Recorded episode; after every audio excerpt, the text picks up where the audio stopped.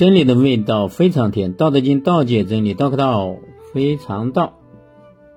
今天我们讲《道德经》的第六十九章：用兵有言，吾不敢为主而为客，不敢进寸而退尺。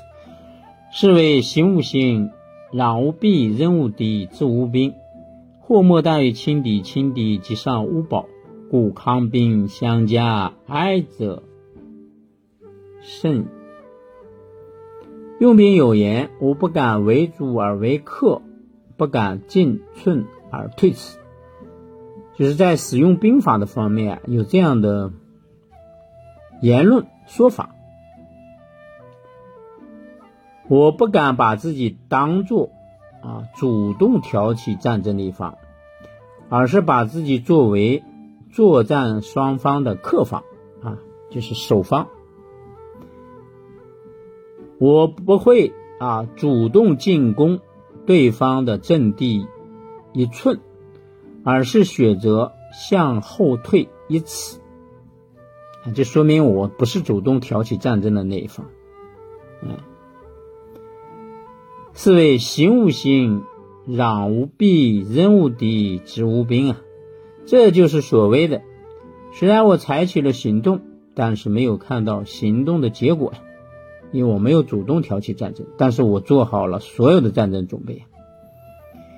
虽然我撸起了袖子，但是没有使用臂膀的力量，主动使用武器攻击敌人呢。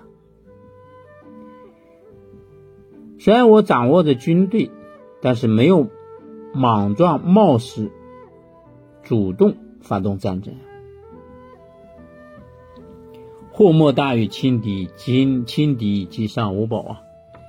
这是因为啊，战争的灾难啊。没有，没有什么超过轻敌的、轻视敌人的啊！你如果轻视敌人，你发现你虽然好像战略上也好、人员上也好啊，或者有时候这个地理位置上也好，虽然你占动了一些优势，但是有时因为轻敌啊导致失败的战争呀比比皆是！这叫轻敌即上无宝啊！如果你轻视敌人，你几乎会失去。我方所有的优势，故抗兵相加呀，哀者甚矣。所以呢，实力相当的两支军队，在相互攻打的时候，由于退让忍耐而导致悲愤的那一方，会取得最终的胜利啊！这就叫哀兵必胜啊！因为哀兵的战斗意志。跟你主动挑起战战战方的那个战斗意志是不一样的呀，你主动挑起的那个，你那个愤怒的程度，不如反方的奋力程度，这就是作用力和反作用力，有时候反作用的力量更强。